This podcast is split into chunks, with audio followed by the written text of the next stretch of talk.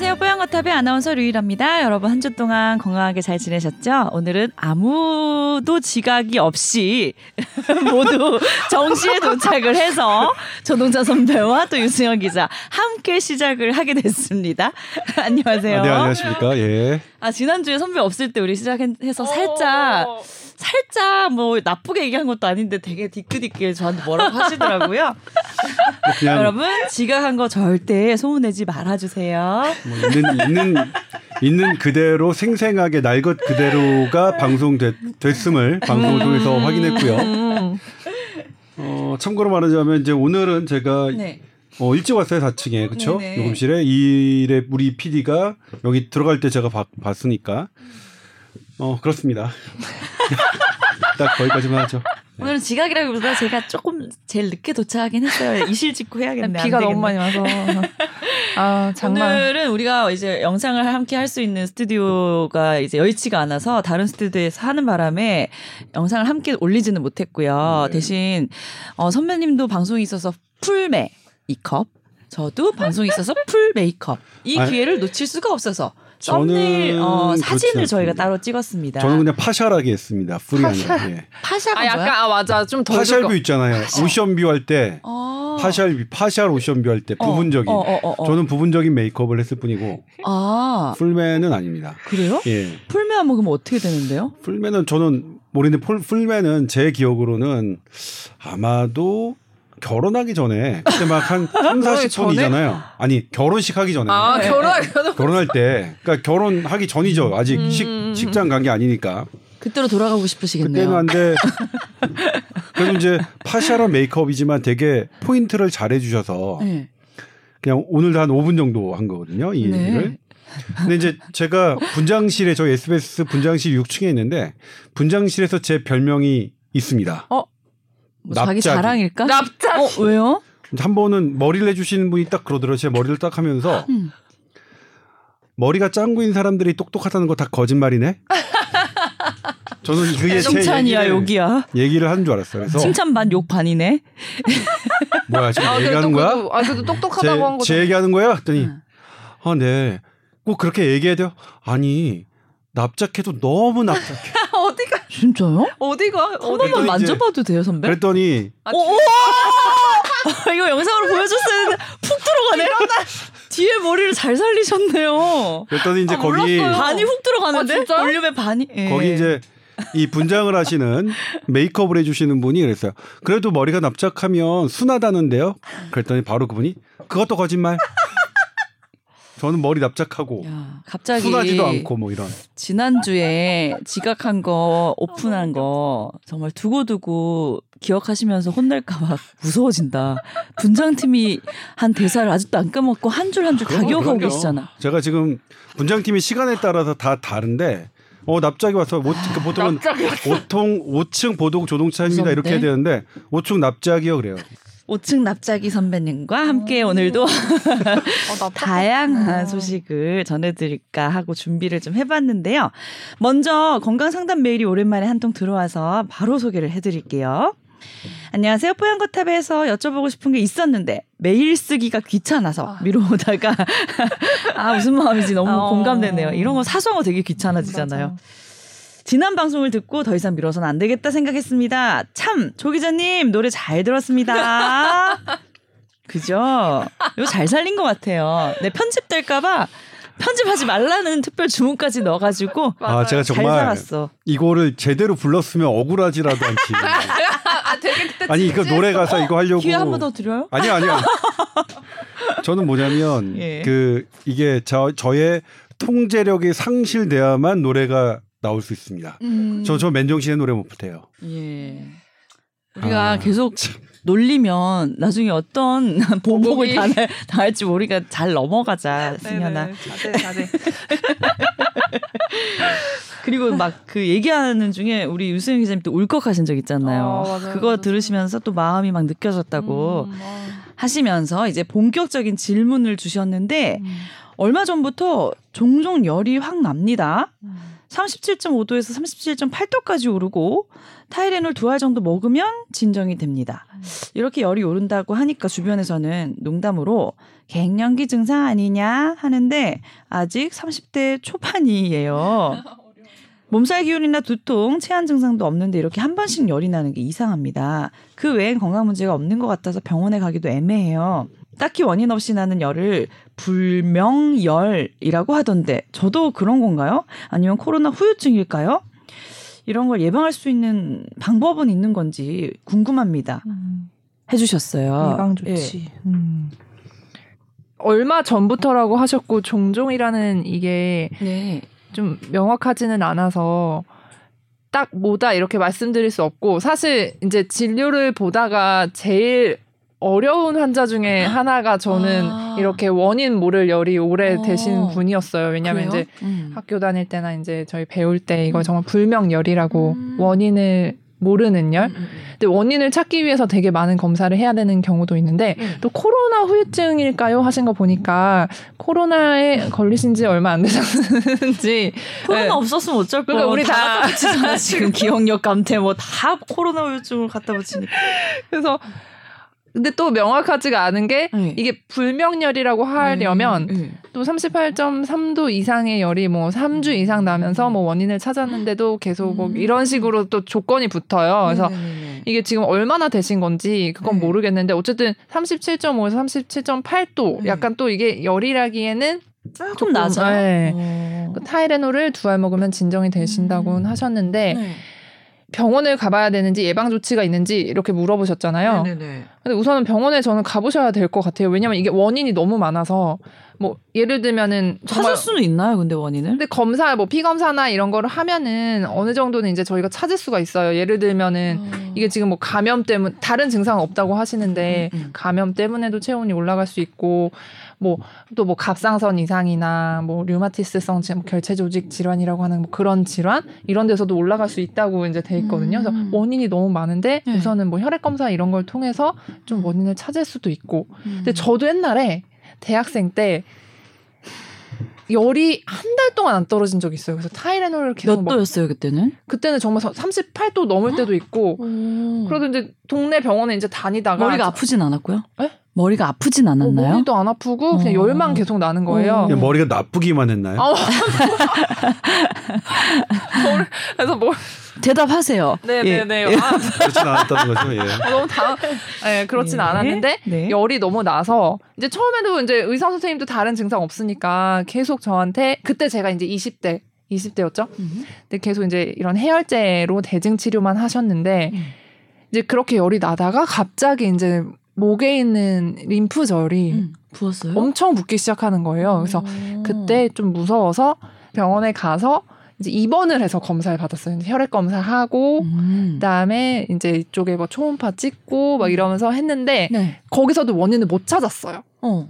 그래서 또 그 과장님께서 수련을 받으신 더 큰 대학병원으로 제가 옮겨져서 아 이제? CT 찍고 목에 있는 림프절에서 주사로 어머나. 이제 빼서 세포 검사하고 그래서 결국에는 내려진 진단명이 어. 병명이 키쿠치병이라고 그건 뭐예요? 주로 이제 젊은 여자들에서 네? 원인을 모르게 이렇게 열이 나면서 림프절이 이렇게 붓고 하는 병이었어요. 근데 그 병도 근데 원인을 모르는 몰라요. 병이네. 원인을 모르는 병이 되게 많아요, 사실. 예, 예. 음.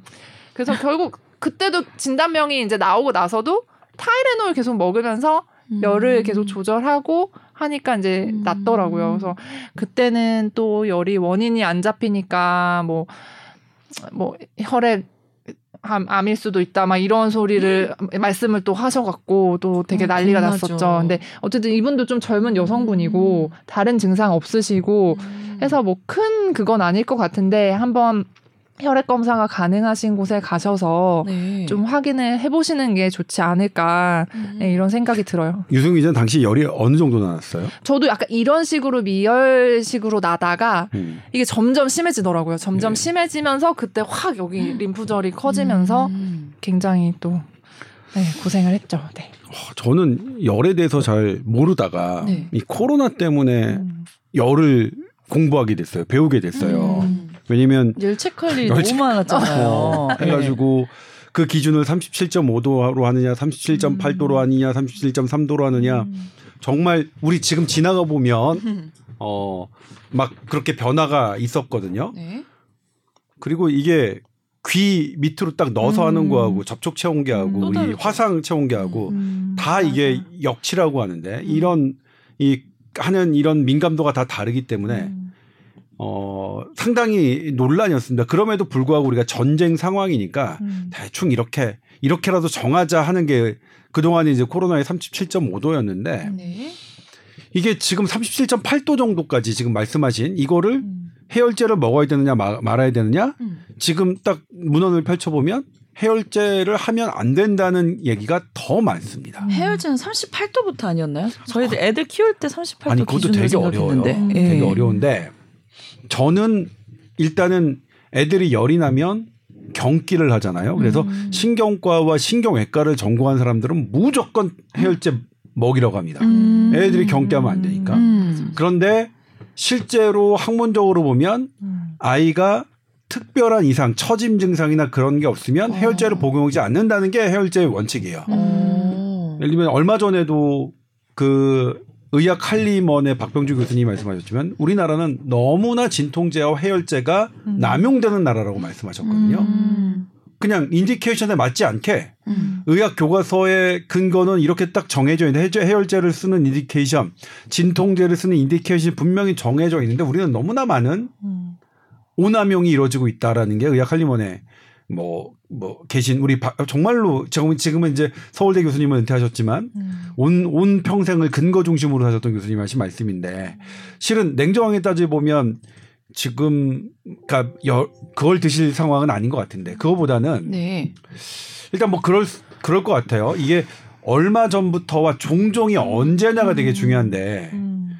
예, 종종이 그냥 한 일주일에 한두 번 그래요? 그러면 이거는 뭐 그냥 계속 지켜볼 수 있는 것 같고요. 네. 얼마 전이라는 게 한 6개월 정도 됐다. 어. 그러면 6개월이면 뭐 6개월 동안 별일 없었으면 아이 그냥 그냥 잊고 지내는 것도 한 방법 같은데 그게 얼마 전이란 게 최근 한 달 이내다 그러면 음. 최근에 생긴 변화는 분명히 그 검사할 필요는 분명히 있거든요. 근데 음.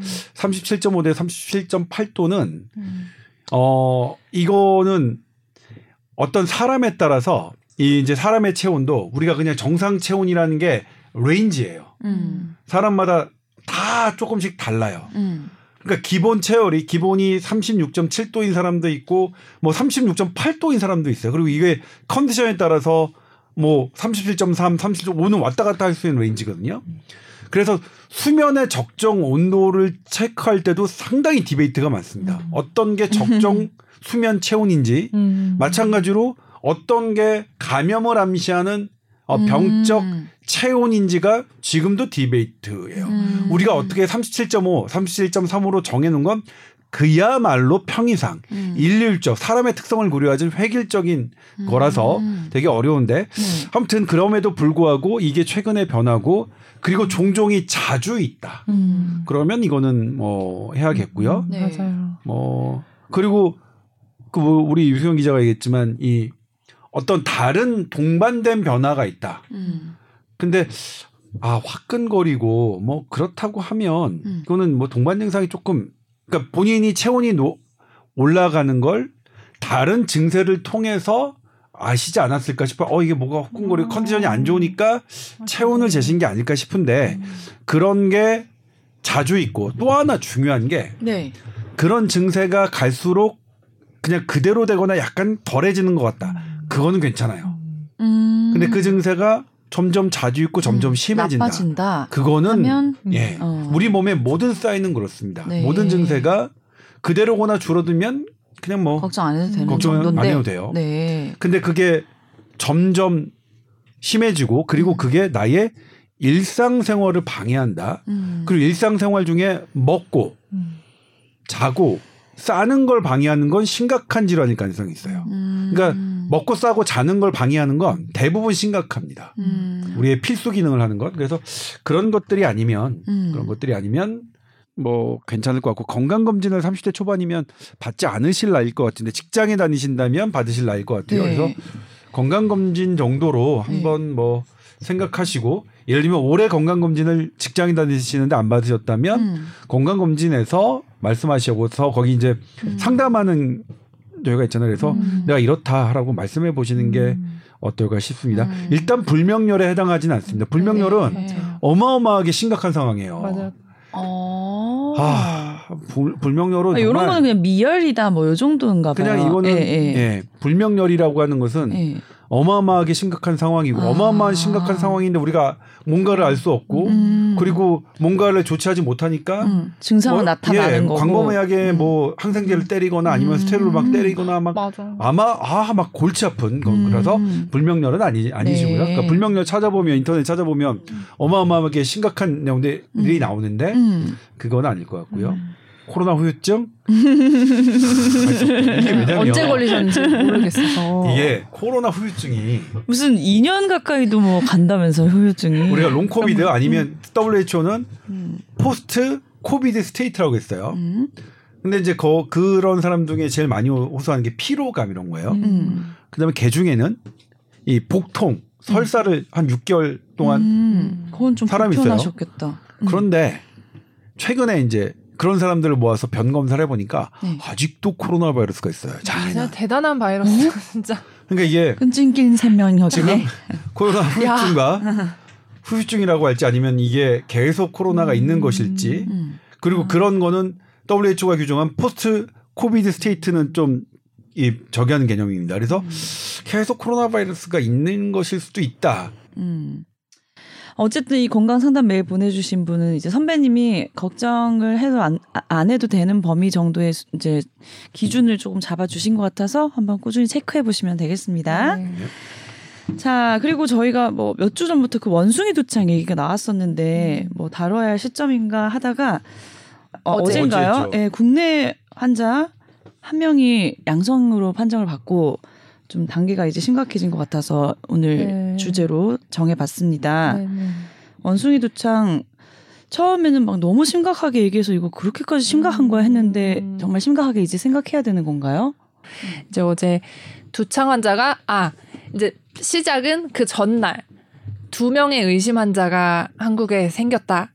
여기에 대해서 좀 확인을 해달라 이런 얘기가 있어서 확인을 하는데 네. 이제 그 다음 날 확인을 이제 또 우리 선배님이 재빨리 하셔서 단독으로 보도를 또 빨리 내셨는데 네. 한 명은 내국인, 한 명은 외국인인데 네. 이 내국인 환자 외국 내국인은 결국 확진 판정을 받으셨고 네. 외국인은 검사를 해보니까 결국 수두였어요. 음. 근데 어쨌든 의심 환자 요 두 명 중에 내국인 분은 1차는 양성이다. 이렇게 나면서 이제 어 이제 우리나라에도 드디어 이게 두창이 발생을 했구나 막 네. 이랬는데 이제 2차를 2차 검사를 오후에 발표하겠다 어제. 그래서 했는데 정말 양성 판정이 맞았어요. 나오셨어요. 네. 네, 네. 근데 되게 이게 다행인 게 네. 이분이 독일에 가셨다가 이제 입국을 하셨는데 네. 본인이 음. 이제 증상이 입국 전부터 독일에서부터 약간 증상이 있었고 이제 오면서 이제 그런 두창에 관련된 증상들이 있다고 본인이 판단을 하셔서 네. 본인이 신고를 하셨어요. 1339 질병관리청으로. 어.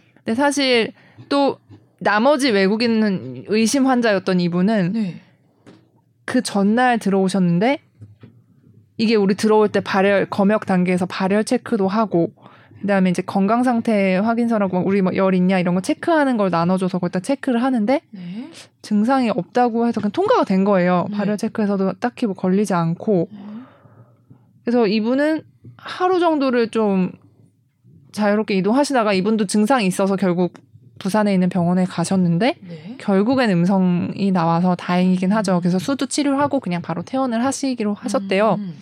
근데 이게 문제가 결국 이게 약간 우리의 신고와 자진 신고와 음. 우리 가- 개개인이 이제 양심적으로 이렇게 해야지 안 그러면 또 약간 방역에 구멍이 있는 걸 수도 있어서 이제 그게 조금 문제다 네. 이런 지적들이 있거든요. 근데 이제 질병관리청에서는 그렇기 때문에 자진 신고를 좀 잘 해주고 이런 의심 환자들을 보는 지역 병원들에서 이제 병원들을 잘 교육을 시켜서 잘 신고가 이루어질 수 있게 하겠다. 이제 이런 입장을 발표를 했어요. 네. 근데 다행히 어쨌든 이 신고 자진 신고 하셔서 지금 치료 중인 이분은 그 미열 정도 있고 음. 그냥 뭐 수포가 조금 있으시고 해열제로 잘 컨트롤이 되시는 상태래요. 네. 그래서 우선은 한 명 그런 상태시다 이렇게 알고 계시면 되겠고. 음. 원숭이 두창은 이게 뭐 어느 정도 심각한 건지 전염력이 어느 정도 있는 건지가 궁금한 게 자진 신고하는 것만 기다리기에는 음, 너무 그치. 위험한 건지 아닌지를 음. 판단하려면 전염력이 중요할 것 같은데요. 오 이게 원숭이 두창이 사실은 이제 어렵습니다. 네. 세계 보건기구도 어려워하고요. 미국 CDC도 어려워하고요. 우리나라에서 감염병의 진짜 전문가 어 참고로 말씀드리자면 네. 이틀 전에 방송 기자 클럽에서 네. 방송 기자 연합회에서 뇌피셜 전문가와 진짜 전문가를 발제를 했습니다. 그래서 두 분의 교수님을 모셨어요. 서울대 아까 말씀드린 박병주 교수님, 어, 의학 할리먼에 소속하시고 그 예방 접종 위원회 부작용 위원회 위원장이신 분인데 음. 아, 어, 어찌나 정말 명쾌하게 진짜 전문가와 뇌피셜 전문가를 구분해 주시던지 네. 그게 이제 음 지금은 그래도 많이 이 어, 선별이 된 것 같아서 좀 좋긴 한데 아무튼 저도 많이 반성이 되고 더 진짜 전문가들을 어, 전화 받기 어렵고 그분들 되게 인터뷰 따기 어렵고 해도 진짜 전문가들을 더 해야겠다. 내가 손쉽게 할 수 있는 사람을 하지 말아야겠다. 이런 생각을 했었는데 네. 이 진짜 전문가들조차도 원숭이 두창은 인터뷰하기를 되게 꺼려하세요. 왜냐하면 불확실성이 많으니까. 음. 지금으로서는 추정할 수밖에 음. 없는데 추정을 어, 조동찬 네가 이렇게 보도해 버리면 보도하면 음, 음, 음. 어 아니 그러니까 이게 그게 지금 내가 할 수 있는 가장 최선의 추정이긴 하지만 음. 본인이 이게 너무 부담스럽다고 이렇게 수 말씀하세요. 그래서 네. 그런데 이제 그러면 이제 지금까지의 현상을 놓고 미루어 짐작하는 게 이럴 땐 맞는 방법이겠죠. 음. 올해 지금 51개 국가인가요? 50개국이 넘었는데 음. 확진자가 한 3,200명 정도 돼요. 음. 영국이 가장 많은데요. 영국이 794명인가 그래요. 네. 자, 우리 돌이켜 생각했을 때 코로나19에서 51개 국가로 퍼졌을 때는 천만 명이 넘었죠. 네. 훨씬 넘었죠. 네. 천만 명 대 백만 명도 아니고 10만 명도 아니고 만 명도 아니고 3,100명. 3,200명. 예. 그러니까 제2의 코로나라고 얘기하는 것은. 어불성설이죠. 네. 그러면 왜 그러느냐? 이게 코로나19보다는 다른 사람에게 감염되기가 어렵다는 얘기겠죠. 일단 숫자가 그렇고요. 그렇네요. 두 번째 사망자. 사망자가 지금 계속 제가 음. 오늘 이것 때문에 8시 뉴스를 하는데 네. 유승현 기자도 이게 난리에 다른 외신 보도를 그대로 이제 시간이 없을 땐 그대로 인용하잖아요. 네. 이 코로 이 원숭이수창 치명률을 다 3, 3에서 6%라고 해요. 음. 3에서 6%라고 하는데 계속 보도는 올해까지 현재 아프리카가 아닌 지역에서 사망자는 없습니다. 어. 음. 라는 보도가 있는데 음. 3에서 6%면 확인을 해야 되잖아요. 이게 충돌하는 그렇죠. 팩트잖아요. 네, 네, 네. 그래서 제가 이제 오늘 정리했는데 네. 3에서 6%는 5월 19일 세계보건기구 홈페이지에 분명히 나와 있습니다. 음. 근데 명확하게 이것이 과거의 아프리카형의 치명률인지 음. 지금 유행하고 있는 치명률인지를 밝히질 않고 있어요. 음. 음.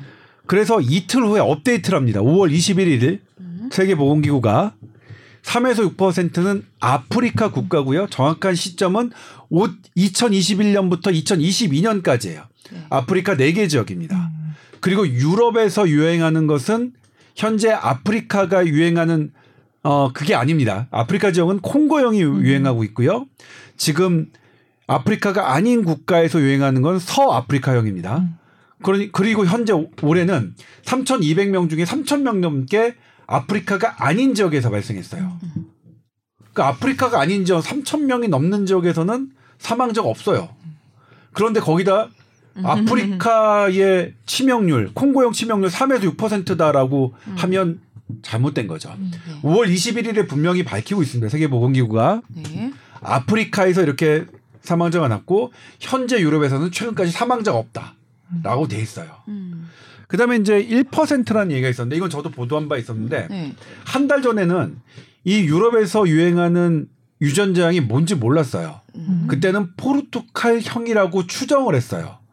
그리고 포르투갈 유형이 대충 1% 정도라고 했어요. 그래서 네이처가 지금 유럽에서 유행하는 거는 치명률이 1% 정도가 될 거라고 한 거예요. 네. 그런데 지금은 밝혀졌죠. 이게 서아프리카형이죠.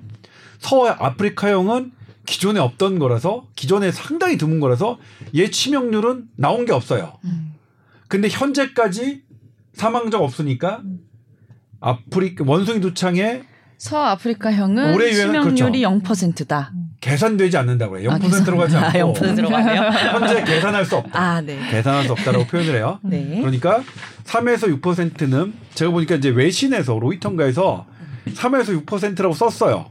그러니까 다른 외신들이 전부 다 그걸 받아 쓰고 그걸 우리나라 언론도 이제 받아 써서 그랬는데 아무튼 왜 3에서 6%라는데 사망자 없다면 어. 이 충돌은 어, 이런 데서 예. 있는 거고요. 이해했습니다. 그러니까 현재까지는 뭐 그렇게 치명률이 막 예. 무서울 정도는 아니다. 그렇죠. 네. 물론 이제 앞으로 양상을 두고 봐야 되겠지만 네.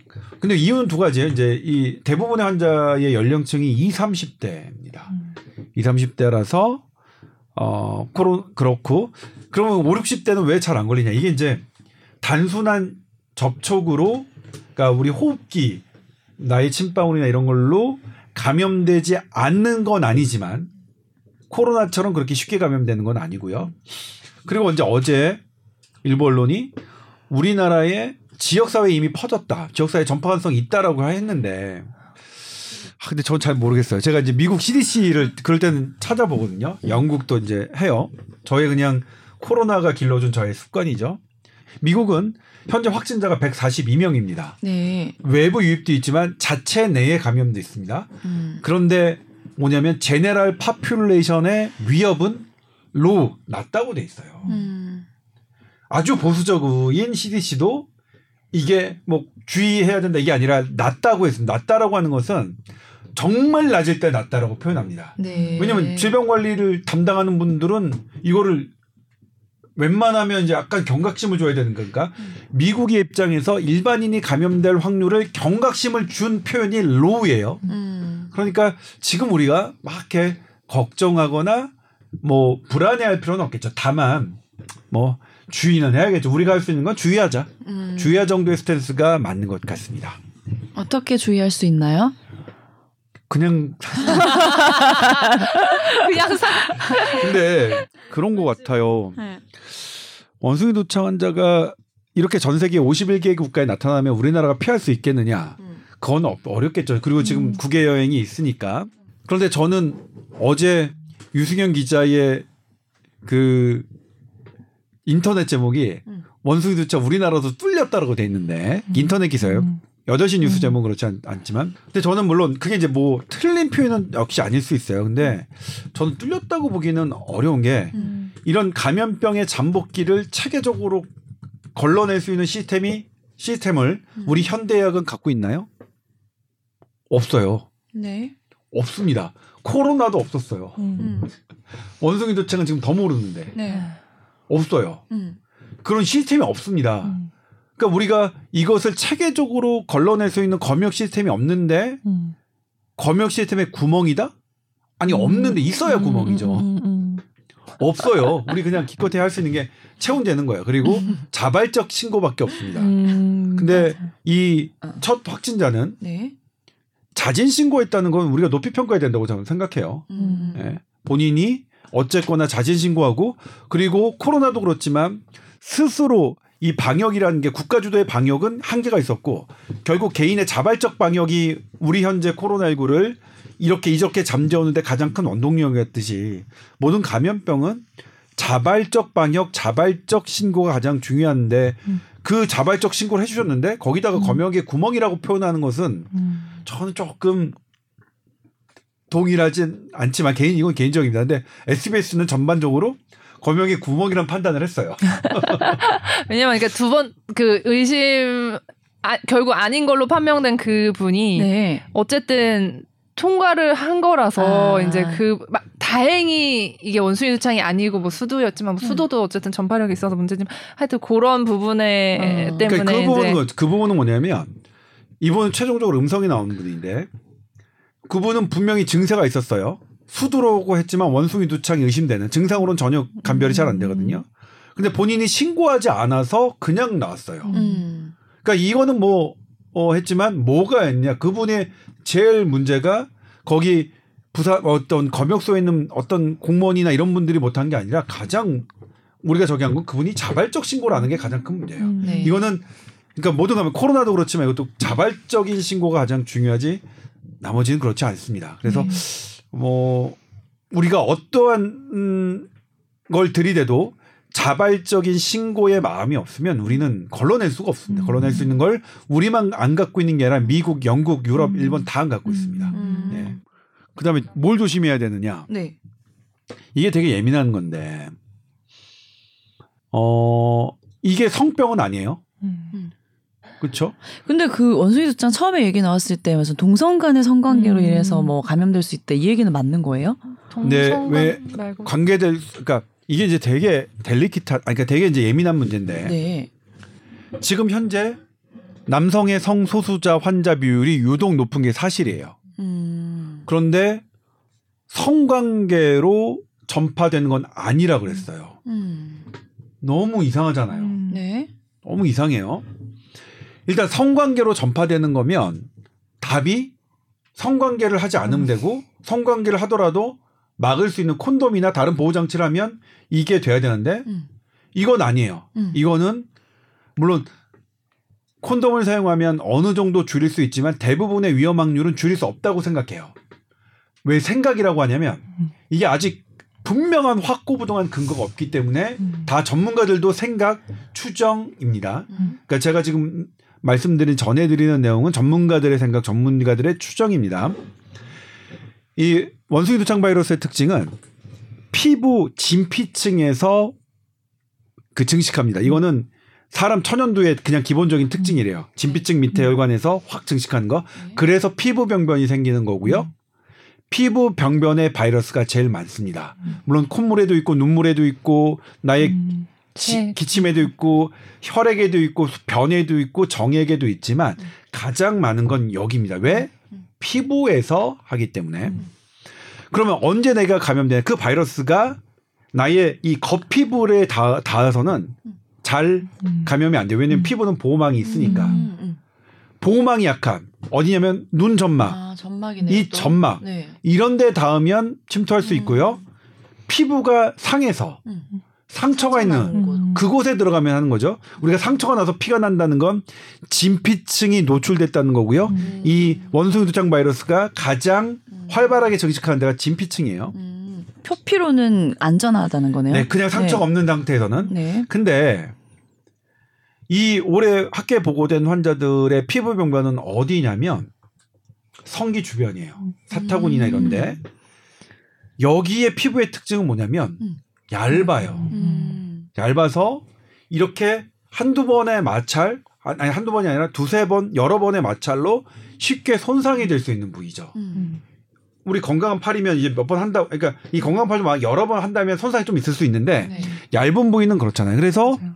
어떤 보통 수준 이상의 아주 클로지한 접촉이긴 한데 이걸 성접촉이라 할 수 있는지 아닌지. 음. 그러니까 뭐 냉정하게 말씀드리자면 이걸 성 성병이라고 마- 말하는 전문가가 없는 건 아니에요. 음. 그런데 피부병변, 피부 옮기는 피부병이라고 보는 게 해야 된다는 전문가가 더 많아요. 네. 제가 어제 이거를 우리 국내 최고 전문가 이, 이거 이 두창 천연두 바이러스에 대해서 최고 전문가는 딱 한두 분 나옵니다. 음. 예전부터 그걸 연구하셨고 음. 막 했던 나옵니다. 그리고 우리나라의 신종감염병 중앙임상위원회 어, 감염병 어쨌든 감염학으로는 감염내과로서는 가장 어, 공부를 많이 하신 분하고 그다음에 또 다른 그 하고 이거를 하는데 네. 너무 어려웠어요. 음. 그분들의 이제 얘기를 듣는데 이거는 맞고 하, 이런 측면도 있고 그런데 어떻게 봐야 되냐면 하필이면 어 그런 어떤 성적인 접촉을 할때 네. 이 그런 진짜의 성접촉의 가장 핵심이 아니라 그 음, 주변 주변. 얇은 피부에 를 통해서 이게 전파되는 것이기 때문에 음. 이게 애매한 거죠. 그러니까 뭐냐면 이게 만약 정말로 성병이라고 한다면 콘돔이나 다른 걸로 해야겠죠. 그런 음. 걸로 예방책을 해야 되는데 이거는 그게 예방책이 아니라 거기 그렇게 닿는 피부 음. 피부가 피부가 위험이기 때문에 이거는 좀 정확하게 알려줘야 된다. 음. 라는 게 이제 어제 세 분의 전문가들이 저와 논의하면서 이제 말씀드렸던 건데 그래서 한 분은 저한테 좀 강하게 세게 했어요. 너 자꾸 성소수자를 위 이렇게 편견을 조장하지 않으려고 하는 게 그분들이 예방할 수 있는 법을 네가 알, 안, 안 알려주는 것일 수도 있어 그러시더라고요. 어. 아, 그, 거, 거기서 제가 조금 한 대 맞은 것 같다. 나 그렇구나. 그래서 어디냐. 그러니까 이 피부인데 음. 그쪽에 그쪽 얇은 피부들의 음. 로 감염될 수 있다. 감염이 네. 더- 가장 크게 보니까 물론 어. 아직은 다 추정이고 음. 전문가들의 생각입니다만 그러니까 이것을 조심하려면 어떤 거를 조, 조심해야 되는지 제가 조금 어, 전문가들의 말씀을 제가 잘 전달해 드렸나요? 그러니까 조심해야 되는 것은 단순히 어떤 그전 기존의 성병을 예방하는 체액으로 이런 게 그렇죠 아니라 체액 네. 체액만 예방하는 걸로는 이게 음. 답이 아니다. 네네. 오히려 체액보다는 음. 피- 그 피부 음. 피부로 되는 음. 거니까 음. 그런 부분을 오히려 더 음. 어, 조심하고 네. 그런 부분을 살피고 해야 될 거라고 음. 저는 생각해요. 음. 이거는 물론 우리 똑같은 저기도 그러겠죠. 그냥 우리 성소수자가 아닌 분들도 네. 음. 뭐 이런 어, 생활할 때 혹시 상대 상대방의 이런 음. 것들을 위, 주의 깊게 음. 보는 것은 음. 어, 이, 이 수포는 네. 이게 뭔가가 이제 물집이 잡혔을 때는 전염력이 가장 셀 때고요. 네. 이게 딱지가 딱 아. 음, 앉아야 이걸로 인한 전파력이 없다고 판단되니까 아. 그 정도는 음. 우리가 서로 어, 살필 수 음. 있지 않을까 음. 싶어요. 아무튼 대단히 예민한 문제인데 저는 그게 네. 어떤 말이 제일 와닿냐면 제가 어제 8시 뉴스에 네. 이분이 이런 성소수자가 전파자라기보다는 음. 위험군이고 피해자다. 음. 라고 하는 게 아까, 아까 말씀드린 우리나라 이거를 제일 많이 연구하셨던 분이 저에게 하신 말씀이라서 음. 아 이거는 좀 음. 담아야겠다 해가지고 어. 어 제가 기사에 음. 넣었는데 네. 아무튼 그렇습니다. 네. 근데 이제 물론 악플은 달려요. 이런 네, 성소수자 뭐 이런 거 근데 네, 뭐 맞아요. 괜찮습니다. 그럼 악플은 음. 우리가 우리가 욕을 수 먹더라도 네, 네. 그리고 우리 기자들이 가야 될 방향은 어떻게 해결점을 찾아야 되고 음. 이 통합적인 걸 해, 찾아야지 이걸 음. 사람들을 분열시키고 이건 아닌 것 같아요. 예를 들면 음. 코로나가 발생했을 때 대구 경북 지역에 음. 코로나가 발생했을 때 이건 대한민국의 음. 코로나 아닙니다. 대구 경북 지역의 코로나입니다. 이런 이런 게 저는 코로나 언론의 가장 최악이라고 생각하고 있거든요. 음. 제가 이거는 기록하고 있습니다. 기록했습니다. 음. 제가 쓰는 과기 과학 과기총 이런 데에 정식으로 보고하고 있는데 음. 기록하고 있는데 아무튼 후, 후 후세대가 평가하겠죠. 음. 근데 이것도 뭐냐면 이거를 뭐 계속 분열의 분열로 가야 되느냐. 음. 그러니까 예를 들면 우리가 성소수자를 인정하면 성소수자의 성행위는 그냥 우리가 일반적인 정상행위로 봐야 되거든요. 네. 그러니까 정상행위에서 생긴 것을 어떤 아 음, 어, 이렇게 보는 것은 저는 아니, 아니 라고 생각합니다. 뭐 음. 정상행위 하다가 감염병을 넣었으면 음. 그분들의 정상행위를 할 때 어떤 걸 주의해야 할지를 우리가 음. 말씀드려야 되는 게 맞지 네. 않나 싶어요. 그러니까 저도 이게 성병인지 아닌지 궁금했는데 오늘 선배님이 얘기하는 걸 자세히 들어보니까 주의해야 할 수 있는 방법을 알 수 있게 되는 것 같아요. 이게 음. 성병인지 아닌지가 중요한 네, 게 아니라. 체액으로도 네. 감염될 확률이 음, 있습니다. 네. 예를 들면 비말로 그러니까 이 침방울이 음. 나의 점막이나 이 구강으로 들어가서도 음. 감염될 수 있고요. 음. 근데 가장 많은 건 네. 어, 세계 보건기구도 얘기했지만 skin to skin, 음. skin to skin 음. 이라고들 말씀하십니다. 네. 자, SBS 보이스 뉴스 골뱅이 gmail.com으로 어, 왜? 아직도 안, 안 고쳐졌나요? 아, 네. 나 또 잘못 읽었나 했어. 하도 놀래고 있길래. 네, 메일 보내주시면 됩니다. 네. 자, 오늘은 여기까지 하겠습니다. 감사합니다. 네, 고맙습니다. 감사합니다.